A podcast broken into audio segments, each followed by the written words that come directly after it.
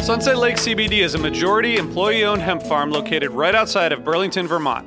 Before they started growing hemp, Sunset Lake Farms produced cream for Ben and Jerry's. Sunset Lake CBD doesn't use any pesticides or herbicides to grow any of its hemp plants, and they use organic fertilizer and other sustainable farming techniques to ensure the long term health of the soil and to minimize their carbon footprint. So, like all of us, my days are really stressful. By the end of the night, my kids are in bed, I'm taking a minute to chill, but I'm still unwinding.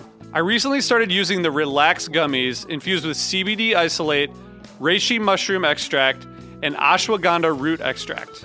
I'm really glad I tried these because they really helped me get ready for a good night of sleep, and I really think I sleep better, so I'd highly recommend it. Check out Sunset Lake CBD today at sunsetlakecbd.com and use the code UNDERMINE for 20% off your order. That's sunsetlakecbd.com and use the code UNDERMINE for 20% off your order. Farmer owned, Vermont grown, Sunset Lake CBD.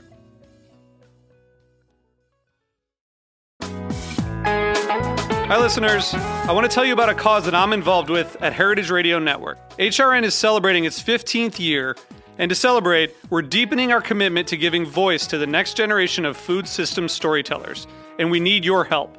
Our internship and fellowship programs help activate new possibilities for underrepresented and underestimated young people through experiential journalism, audio engineering, and production training.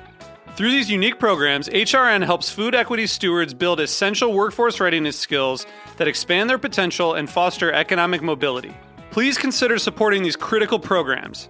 And with a minimum donation, you can be entered to win a dinner for two at an amazing restaurant in one of eight cities and tickets to a concert at a great venue in one of those cities. We have incredible partners across the country who have donated, as they also share our passion for helping to educate the next generation of food systems storytellers. Check out heritageradionetwork.org slash 15 to donate and enter to win today. That's heritageradionetwork.org slash 15 to donate and enter to win today. And make sure you donate before March 31st. Thank you.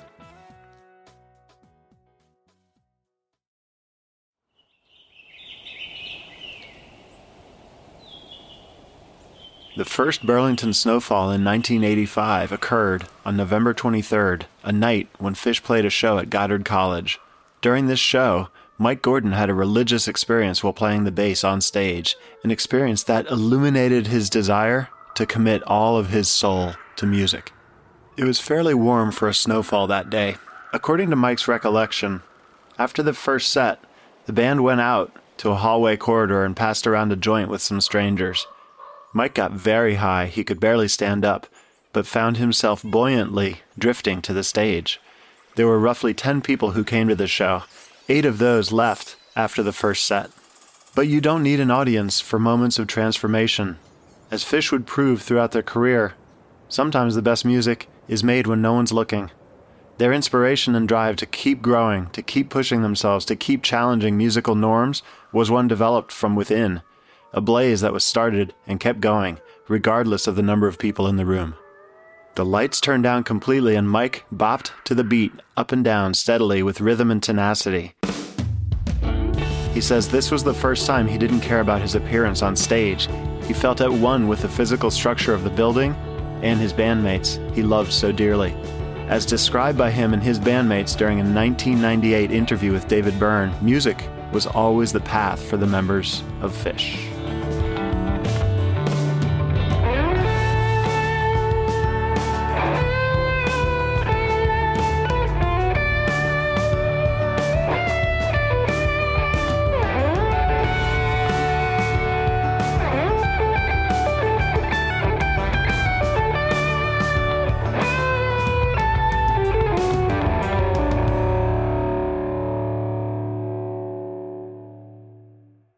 Was an electrical engineering student, and it was a really good juxtaposition to, to have lots of tests and you know stuff that I couldn't even fathom, and then unwind by, by going to band practice and having long jam sessions. So. We had an interesting moment when we first started.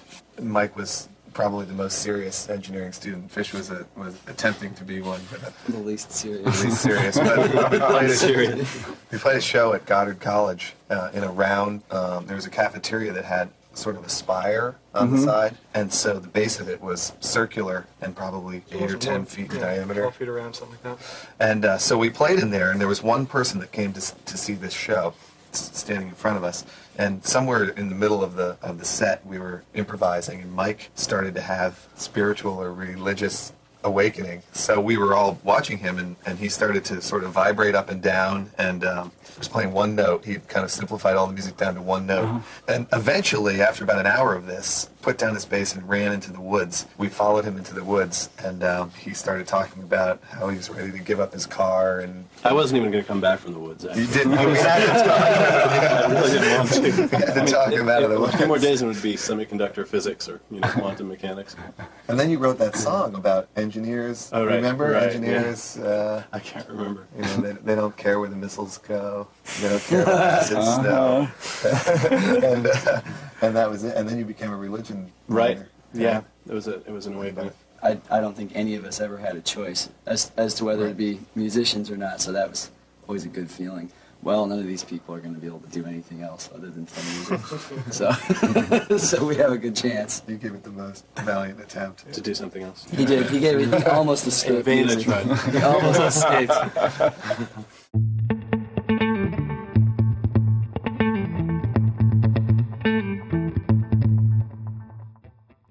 This episode, you'll hear once again from Undermine co hosts David Goldstein and Brian Brinkman, as well as Jonathan Hart, all of whom dive into the importance of Phish's 27 minute cover of Whipping Post from the November 23rd, 1985 show at Goddard College.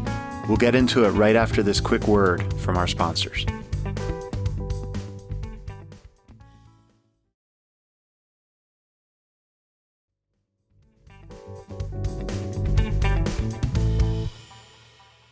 The storyteller makes no choice. Soon you will not hear his voice. A line from Terrapin Station that resonates deeply within Mike's realization. On one hand, he was making a choice to be a musician. On the other, he was becoming himself, making no choice at all and just realizing what was inevitable. Now let's hear from Dave, Brian, and Jonathan.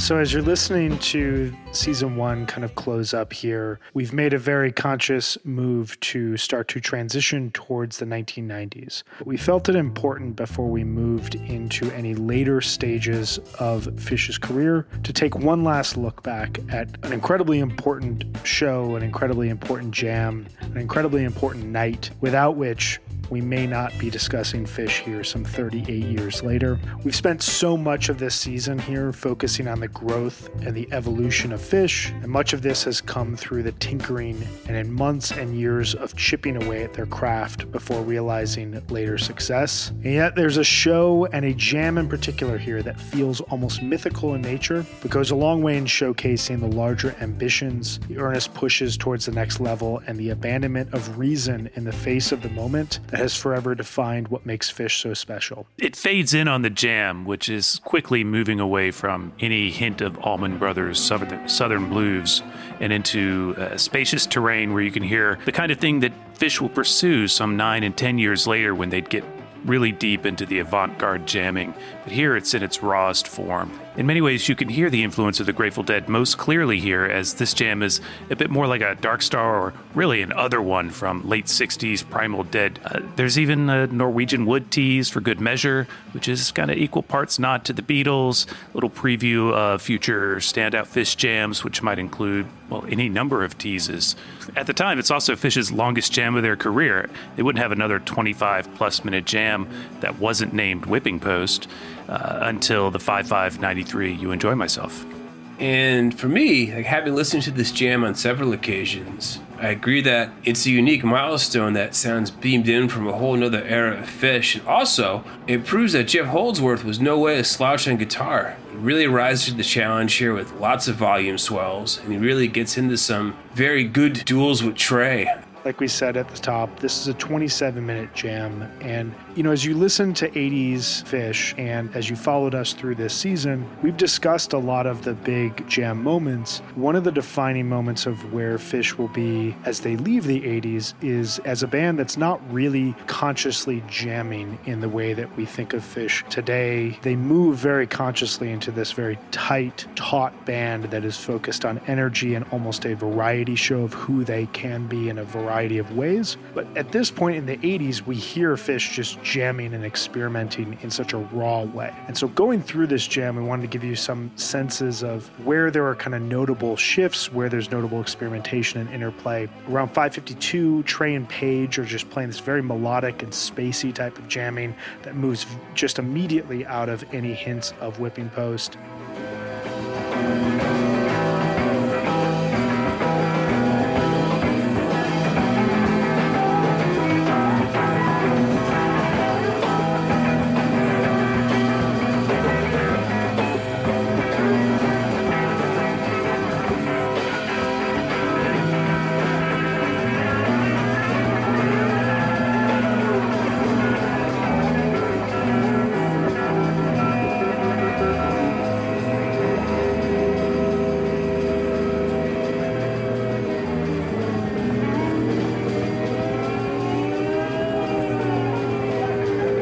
Minutes later, around 10:22, you hear Trey and Jeff dueling. It's kind of got this Allman Brothers type of feel before just breaking apart entirely.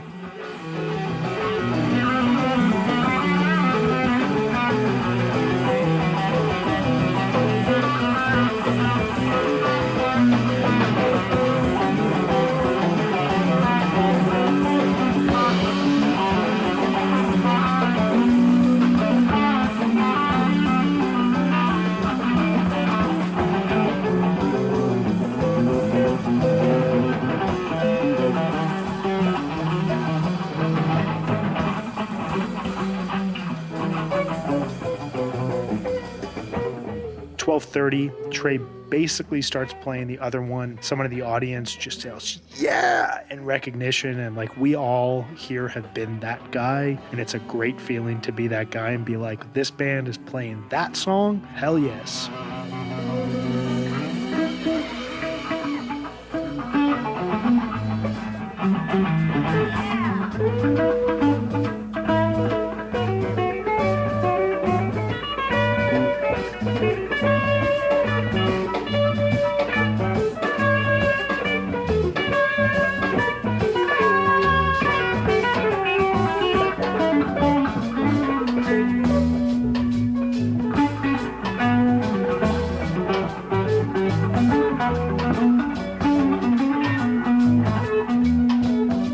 17 minutes, you got your Norwegian wood tease, jam turns decidedly more chordal and melodic.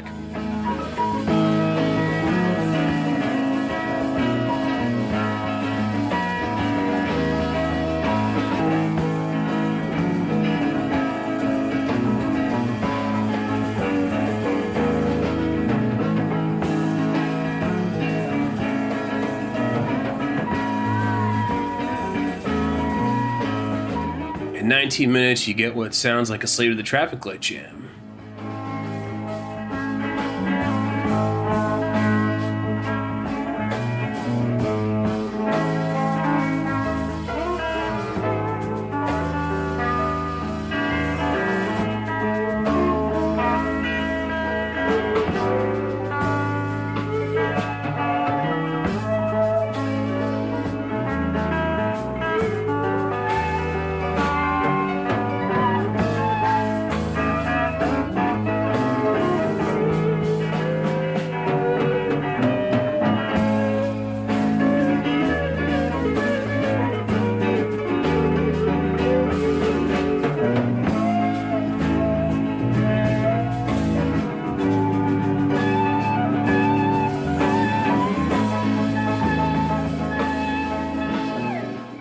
And then after about what is it, twenty one nineteen, Trey builds the jam up in a way that kind of sounds like a Baker's Dozen era Phish Peak, uh, or maybe uh, some Wall of Sound madness, or something maybe from like a two thirteen seventy Dark Star peak.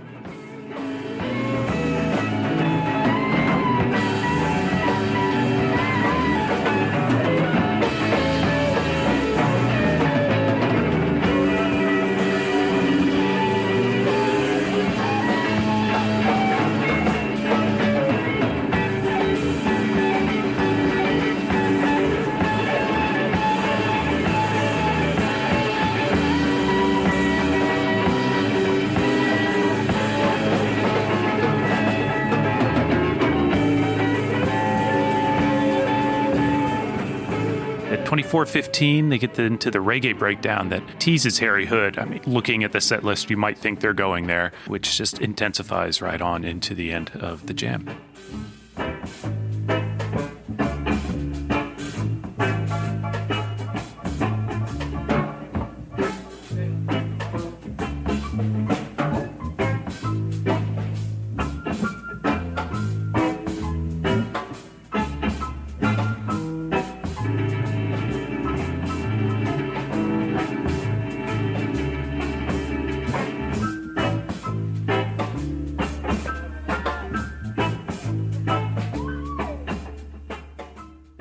And from that point, I guess they go into what's listed as Run Like an Antelope, which doesn't really bear much resemblance to what we think of as antelope today.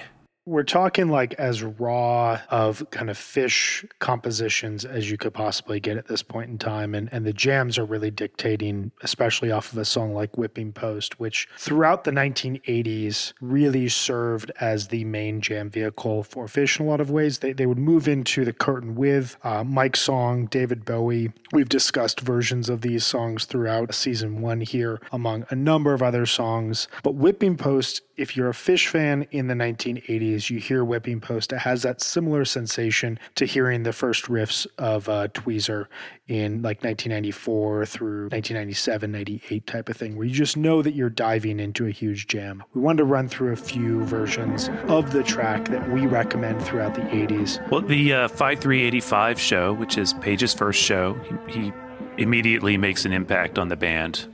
Uh, 11 1987 has a really spacey jam to conclude the thing. I talked about this one on the, the uh, an earlier episode, uh, 52488. It's an incredible jam and like a three song set. Uh, it's one of the best shows from the 80s big version of Yamar, uh, Big Jam, some reggae toasting with Ja Roy. Uh, highly recommend that. June 21st, 1988. So, very wild 25 minute jam with Dave's Energy Guide jamming. And also, this show has 10 minute version of Fire, also with Dave's Energy Guide. So leave it to Phish to find the missing link between Jimi Hendrix and Robert Fripp. May 13th, 1989. This is uh, the final version of Whipping Post for the 80s, one of the last versions that did not have Fish in our vocals.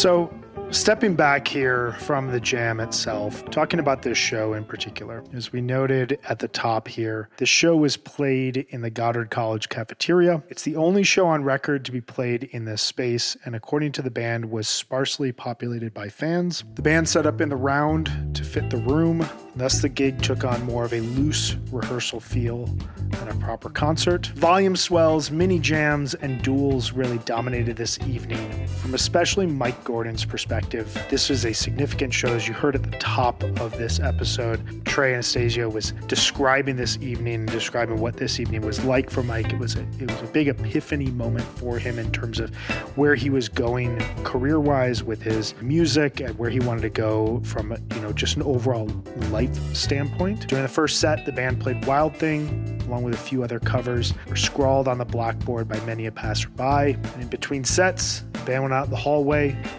asked to run a joint, and Mike claimed to get, quote, really high. He then wandered through the woods after the second set and decided to give up engineering and film for music. When he returned, the band played another set, and I believe he's quoted as saying, I was terrified another set would soil my peak experience, but it turned out just as great. We played for hours to the two or three people listening to us in the darkness. I decided my goals in life were to live in the woods, travel around from city to city, and try to replicate the experience I just had as often as possible. The whole gig's on tape. I'll probably never listen to it. On record, we have two sets, which include the Wild Thing from set one, and the second set that's more or less a collection of songs played rather than anything that flows in a unified way, as Mike's Whipping Post, Antelope, and Dave's Energy Guide all fade in and out of each other.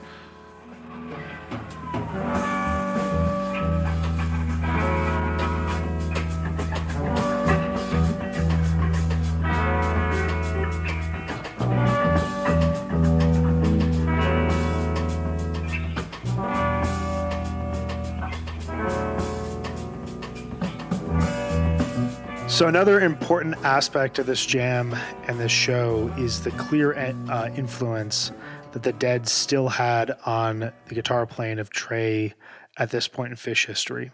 Uh, within a few years, however, this influence would fall away as the band amalgamated more as a four piece, and King Crimson style jamming took over, along with more of like a speed jazz playing style that you would hear as the band evolves into the 90s and evolves improvisationally in like 1993 in particular. But as Trey talks about this experience of covering the dead, emulating Jerry Garcia in some ways, but then also breaking apart from that. He was quoted as saying in the Phish book, I was obsessed with Garcia's playing throughout my freshman year in college. I couldn't get over his sense of melody and direction. Jerry could take an eight measure phrase and give it logical musical sense over a long period in time. The longer I listened to him, the more I became interested in his influences, primarily bluegrass and Django Reinhardt.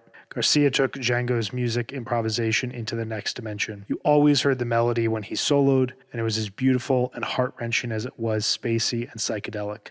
Everything you could want in a single package.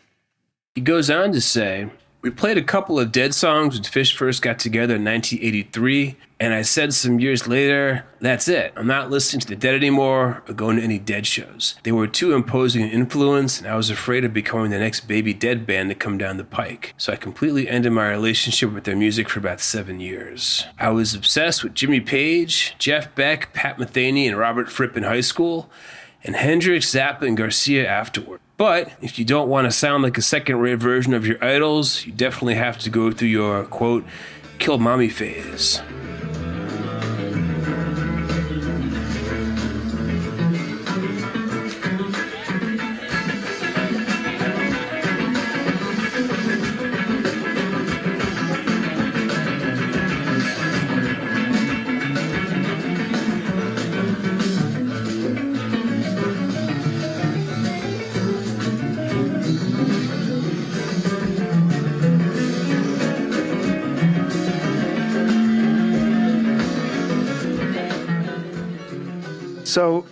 I'm curious what you guys think about the story that Trey told about Mike, how this kind of relates to the larger Phish mythology.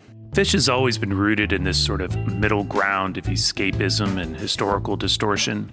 Uh, the idea of Mike having an epiphany to become a musician and then the band playing this sonically driven jam, which seems to touch on all their influences, whom they were trying to distance themselves from, is kind of at that core of Phish legend. It recalls the discussion that we had around the 31288 show back in episode 5. Ultimately, there's dates and significant shows that have defined Phish's career, and this is obviously one of those. It's a show that's, you know, somehow bigger than a concert. As I'd said before, it set them on the right path. Mike has an epiphany, decides he wants to do this for the rest of his life. And like John was just saying, there's important shows in history. There's shows that are benchmarks. There's, you know, shows that people keep going back and listening to. And this is maybe the earliest example of that. Well, you can hear their ambition. They're driving themselves forward in this jam. They're they're building uh, the road as they're driving it, as they say. Uh, it's a sensation that will remain throughout their career. And a couple, what, two to three years, they're jamming as a as a band will be more connected. You'll hear moments within that uh, within here that are tapped into, you know, in later periods, rhythmic funk breakdowns, wall of sound keys, and, and blissful peaks and whatnot. How do you guys think that Phish would have been different had Trey not made a clear break with the Dead? in 1986, mid 1980s, whenever that happened? I mean, for me, it's hard to say given that, you know, Trey wasn't exactly a dyed in the wool Jerry Garcia disciple. He took just as much, if not more, from like Jimmy Page, Hendrix, Duane Allman, and Pat Metheny. It seems to me that Trey listens to so much and draws from such a wide pool of influences that I think there's a pretty good chance Phish would have ended up sounding like Phish, irrespective of Trey rejecting the Grateful Dead or not, because his own voice is too unique. I think it's more indebted to the 70s classic rock dial than what the Grateful Dead were into. And furthermore, I mean, you can't discount the fact that Tom Marshall and Robert Hunter really pull bark off very different trees. Well, that's absolutely the truth. But, you know, I think that it's as much that as a creative person having to shut out exterior sources so that you can hear the noise in your own head. So it's it's not just exclusively Grateful Dead. He probably had to shut out. He probably just wanted to not draw from anyone else. So he needed to turn those tapes off and focus on him, what he had coming out of him. Yeah, I mean, I almost wonder six, seven years later when Phish started to get a national following and when the media started to interview them on a regular basis, almost immediately the comparisons to the Grateful Dead came up. And it was something that they had to shake then as they were making their national rise. You almost wonder if the national media was asking them, like, wow, you guys are just Gabriel era Genesis like crazy. Tell us about that. You know, if that was the obsession, if if there would almost, you know, by the time what they did the Phish book in 1996, 97, I think was when they sat down for those interviews, if at that point Trey was talking about this kill mommy phase of like never listening to The Lamb Lies Down on Broadway ever again. But that was kind of almost an influence that the media didn't seem to have much of an interest in. That King Crimson, that there was more of like a, oh well the hippie culture clearly clearly passes over. So without ever listening to a note, you have inherited the legacy of the Grateful Dead. Yeah, well, they're just looking at the audience and assuming that right. we as audience members have one thing we like and there are there right. are at least two bands. I mean it's interesting because like as we've gone through this first season as i've listened to so much 80s Phish, more in a condensed period than i really ever have. To dave's point and and you know this jam aside i don't hear as much grateful dead as i hear robert fripp as I hear Peter Gabriel, as I hear Selling England by the Pound, you know, I hear the compositions from that like British prog psych folk more so than I hear them trying to, you know, create their own Wake of the Flood.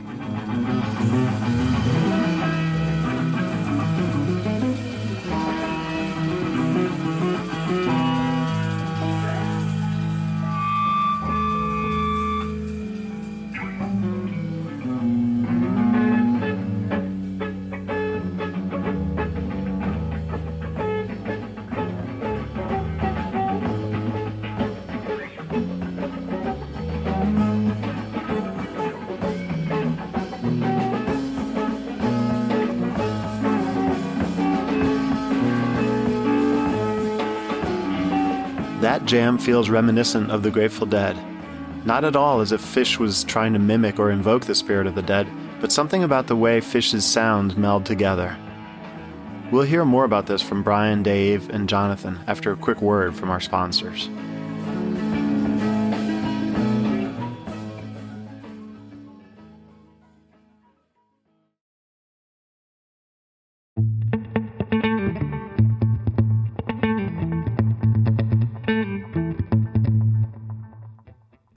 Dead started in 1965, there was something primal about their playing, something about the blending of a classically influenced bass player, a bluesy keyboardist, an R&B drummer, and folk rock and jazz inspired guitarists.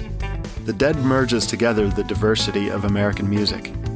While naturally comparisons have been made between the Grateful Dead and Phish, the two bands emerged in two very different Americas, and the sounds they evoked during their formative years showcase their similarities and vast differences.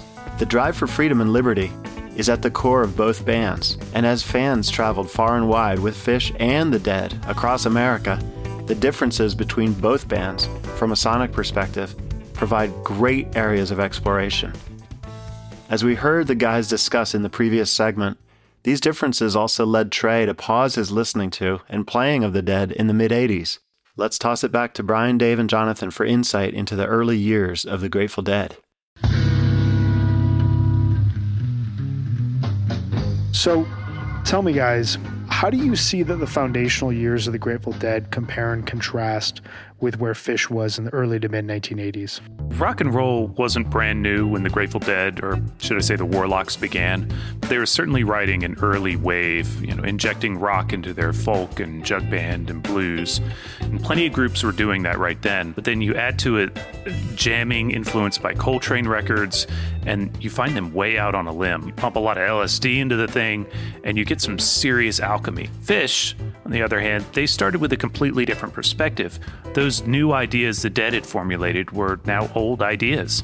Phish had fresh influences and energies that the Dead would never embrace, so Phish could have Grateful Dead style jamming in their back pocket pretty early on, the beginning of their career. The Grateful Dead had to invent Grateful Dead jamming. But it's also worth noting that the Grateful Dead, a few years into their career, weren't really doing 25 minute, completely improvised jams. Dark Stars were largely solos. There were not a lot of shifting in the earlier Dark Stars in the uh, 60s. Just not a thing they did in that way. As Grateful Dead evolved, what changes did they implement between kind of 1968 to 1972 that would alter their sound towards what many regard as a, you know, huge peak in the Dead's career from 1972 to 1974?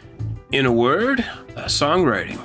At that point, Dead had learned to put out some very good like country rock albums, like the songs that would comprise Workingman's Dead and American Beauty and Bob Weir's solo album Ace, which is essentially a Dead album with just Bobby's songs and no Pigpen. The songs in these records really complemented the outer space excursions and provided the path to the future. I mean, this is stuff you're talking like Uncle John's Band, Sugar Magnolia, Cumberland Blues, Box of Rain, you know, like a lot of the songs that people immediately think of when they think of the Grateful Dead, aside from like the Dark Stars and St. Stevens. All of these songs were largely written in that period from like 1970 to 1972. The band had learned to jam, but writing songs that connect with an audience is what really came to play starting in 69.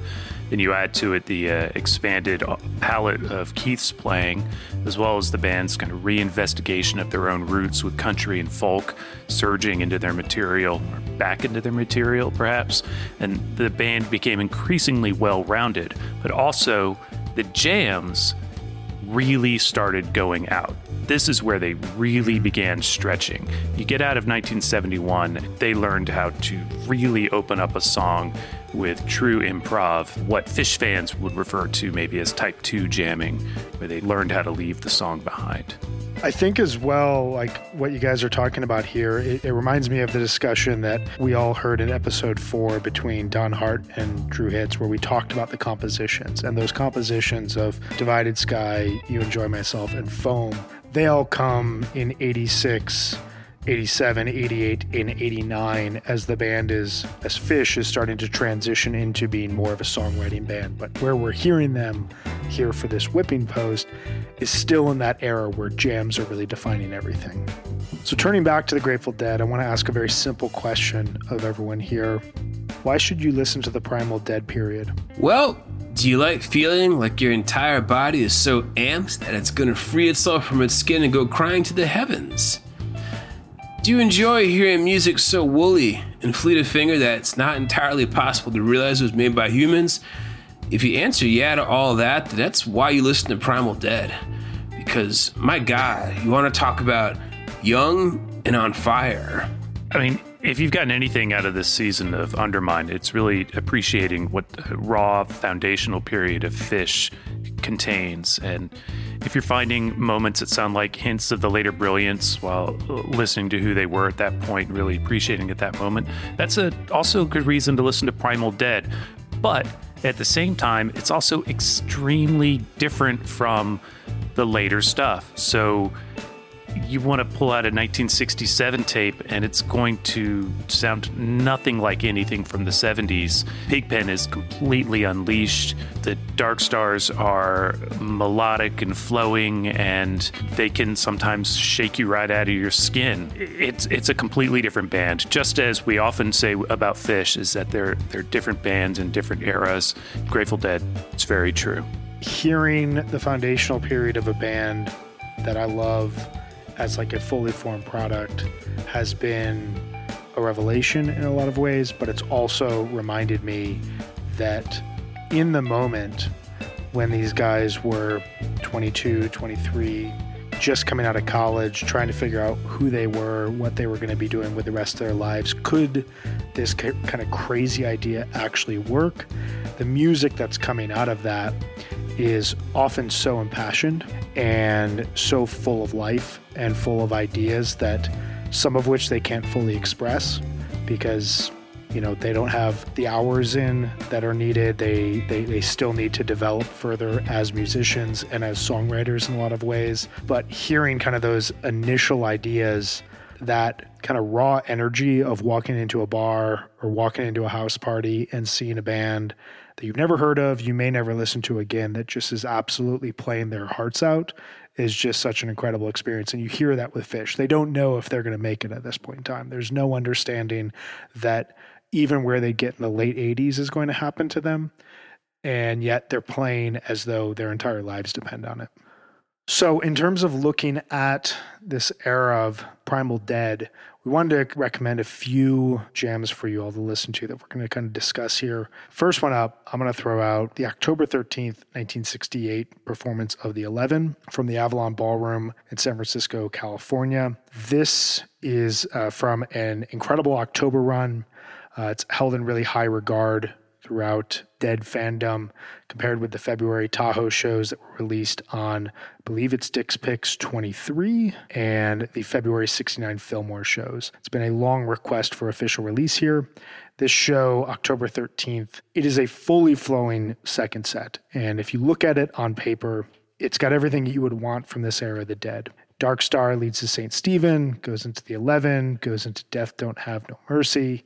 The other one goes into cryptical envelopment in a new potato caboose, drums, feedback. It's like this time capsule of what made the dead so special during this era. And apparently, Jimi Hendrix was in attendance at this show, and he kept waiting to be called up by the dead, but it never happened, which is kind of wild because they're so on fire here. And it's kind of this sensation of like, well, you had Jimi Hendrix in the wings, but like, did you need Jimi Hendrix for this particular show? I, I don't, I don't think so. You know, um, I selected the Eleven Jam here though. It's so varied, it's so emotive and impactful. It's melodically driven, but it's also filled with the kind of space and noise one hopes for from 60s Dead. But you can start to hear 1972 peeking through. It's got that melody, but it just has that ability for the band to just like get into you know, interstellar space and just take you on a completely wild ride. This is one of my all time favorite tapes. And I say tapes because I definitely had this on tape uh, 30 years ago. And it's, it's, I, I, actually went to it in uh, episode 85 of the Broke Down Pod. I played the Dark Star there. And it, it is, it, I have this show memorized. I know every note. And this 11 is outstanding.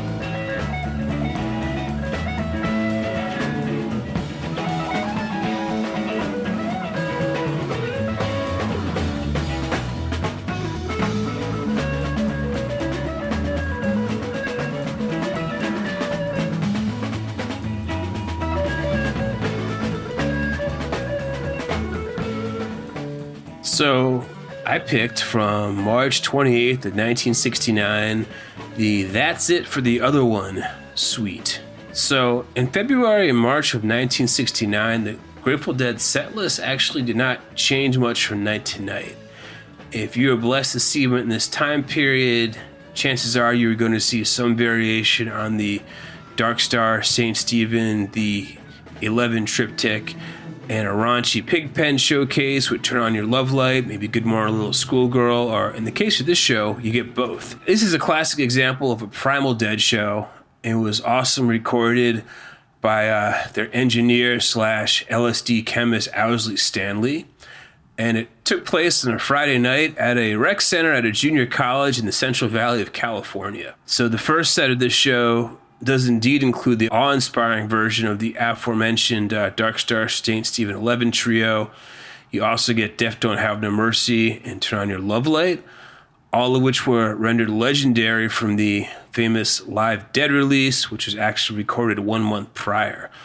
But to call this a first set, it's a bit of a misnomer because that was the idea. But after Love Light, Garcia is informed that they only have 15 minutes left before the show must end because clearly at this junior college is run by squares.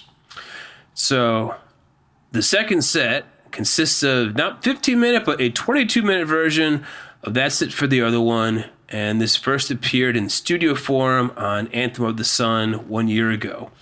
And it concludes with a wall of feedback. Garcia just casually noting, Oh, have come on. I guess we'll see you next time we're in town or something.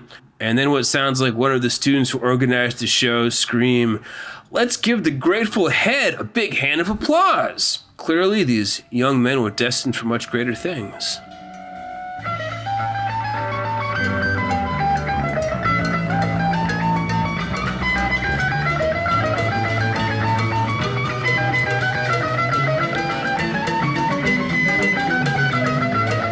My pick, I went with uh, 1967, August 4th, Viola Lee Blues. So Bill Graham decided to take the San Francisco sound to Canada, and he booked the Dead and Jefferson Airplane in for six nights, plus matinee shows at the end of July, beginning of August in 1967.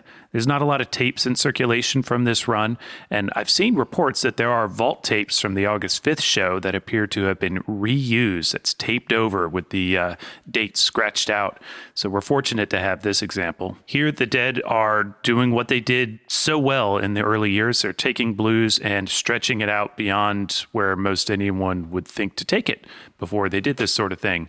The jam builds as much like a, a raga than it does a rock song and, and waves towards a peak and the precipice of disarray before they draw right back to the core groove and they ride that a little bit before reprising the song and exploring good little dose of feedback. The feedback codas would become more common and lengthy over the coming years, but this was the first known performance. I put all of that in air quotes that are really good for radio, but it's it's something they likely experimented with a good bit prior to this.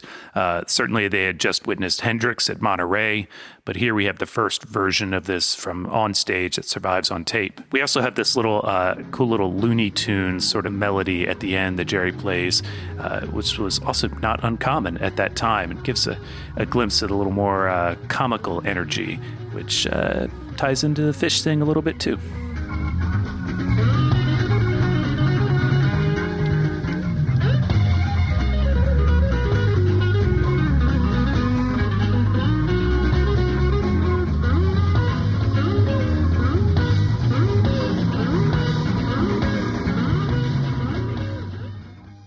By the time Phish was formed in the mid 1980s, the Grateful Dead was 20 years into their career already. At that point, they'd evolved beyond the primal jams of their early years into American songwriters, acid jazz improvisers, disco dance craze jammers, and aging classic rockers, able to attract tens of thousands of fans to massive football stadiums every summer. The band evolved through time, through life lived in the spotlight, and through death, especially the passing of their keyboardists, Ron Pigpen McKernan and Keith Godchaux. In the 80s, Jerry's health was declining, making their brilliance more sporadic. All the while, the soul of their music shone through. This is what makes the mid 80s such a confounding and compelling time for the band. Although the playing was different and less consistent, those who followed could feel the music deepen with time and evolution. Once again, here's Brian, Dave, and Jonathan for an exploration of 80s Dead.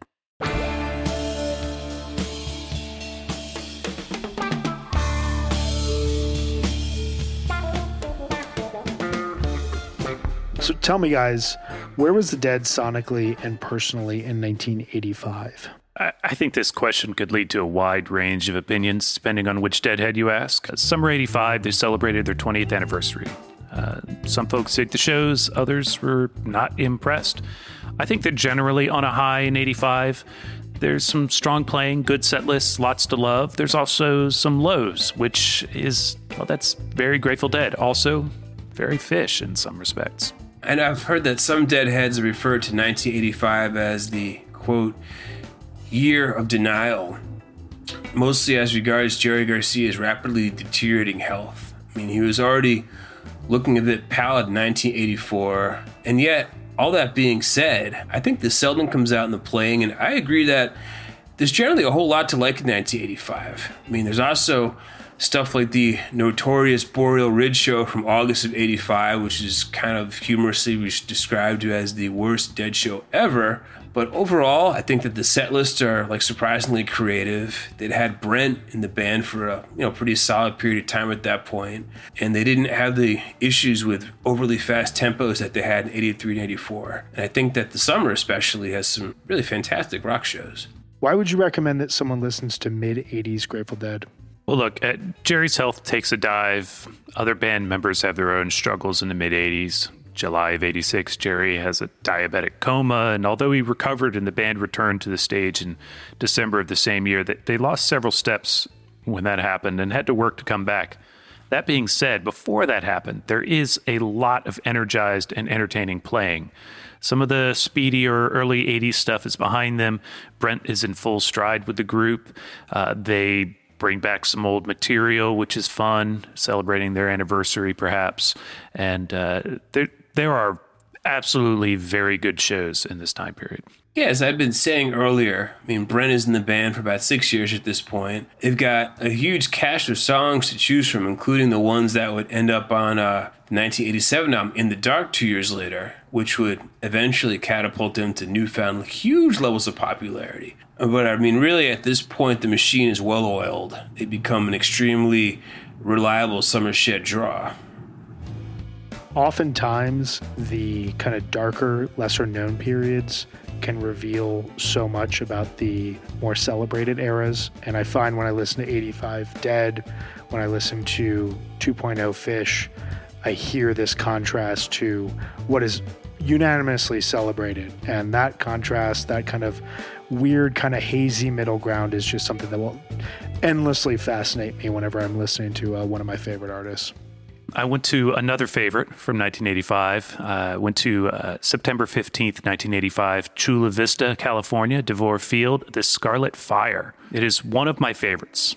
I have definitely listened to it more than Cornell at this point. You basically get 20 minutes of exactly what people ought to think of when they think about a Grateful Dead groove. This is it. This is exactly what that sounds like.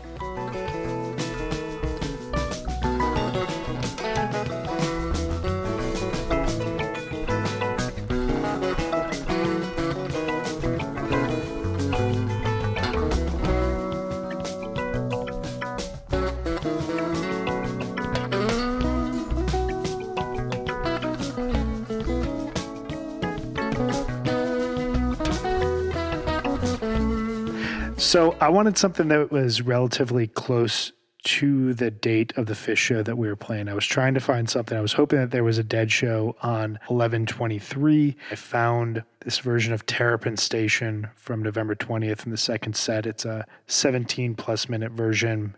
Within a few minutes of leaving the song proper, you have no idea where you're at. It's one of those special and surprise moments this unexpected greatness of a dead jam shifts into something wholly unrecognizable, similar in a lot of cases to what we were talking about earlier with the uh, whipping post jam, where a couple minutes in, you have no idea where you're at. The band is just playing, they're just moving through changes. The music is uh, kind of driving themselves forward. They're communicating and relying on 20 years of intraband communication on stage in such a brilliant way.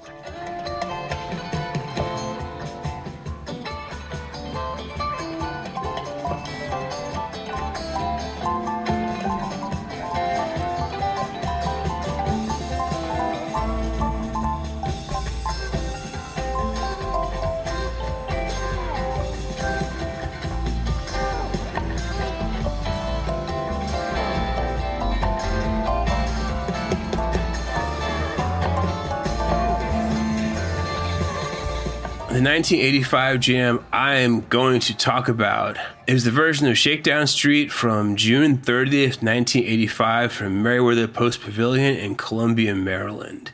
Feel safe saying that it's a top three version of the song by any measure. It's little over 15 minutes. It's ridiculously funky. It's got these like sneaky wah wah effects that I always like to say they kind of poke their head out from the murky depths like bottlenose dolphins.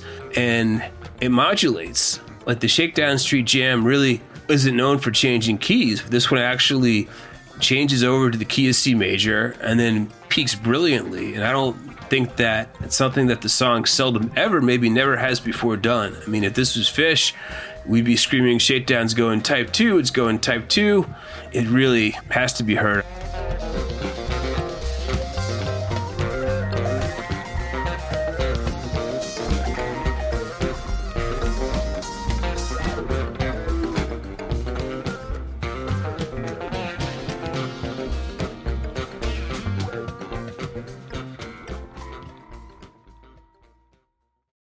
Mike said that while on stage on November 23, 1985, he imagined Trey in a white tailcoat and with a pocket watch, a vision of the band playing in the 1920s. His mind was moving fast, and this imaginative experience had a permanent impact on his psyche. For example, he decided to keep a journal while playing on stage, something he still does to this day. Following the show, he filled two journals with thoughts and inspiration and has sworn he'll never listen to the tape of that show for fear of ruining the magic.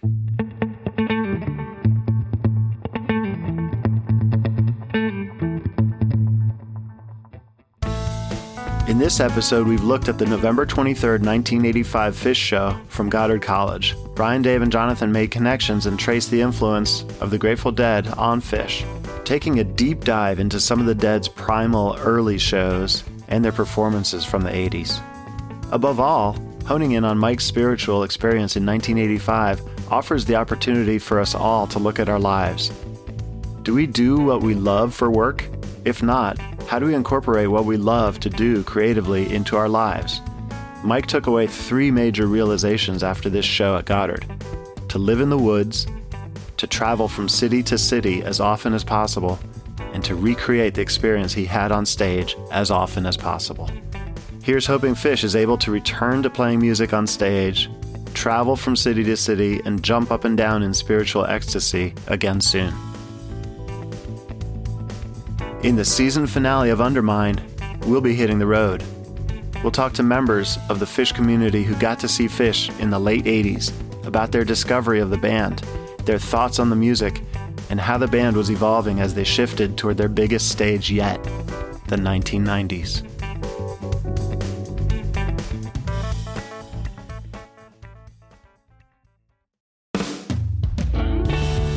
Undermine is brought to you by Osiris Media. Executive producers are Tom Marshall, RJ Bee, Brian Brinkman, and Matt Dwyer. Produced and edited by Brian Brinkman. Mixed and mastered by Matt Dwyer. Co hosted by David Goldstein, Jonathan Hart, and Brad TenBrook.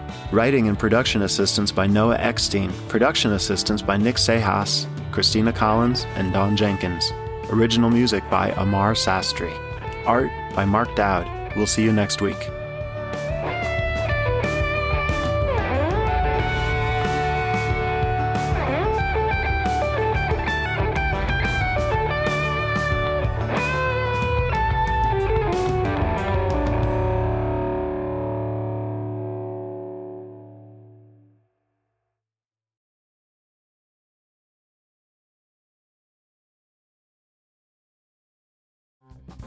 Hey, this is Aaron from No Simple Road. I'm inviting you to come hang out with Apple, Mel, and I as we talk with the musicians, artists, chefs, authors, and beyond from the world that turns us on. We're reaching into the improvisational music scene, the psychedelic culture, the festival world, and getting to know what makes the people tick that create those scenes. Come join us on the long, strange trip over at No Simple Road.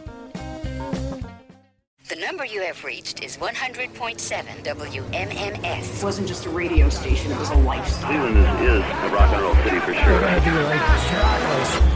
Get down! The Wrath of the Buzzard. WMMS. Cleveland. The rise and fall of one of the most iconic radio stations in America. Profiles, The Wrath of the Buzzard, PROH Files. Subscribe now wherever you get podcasts.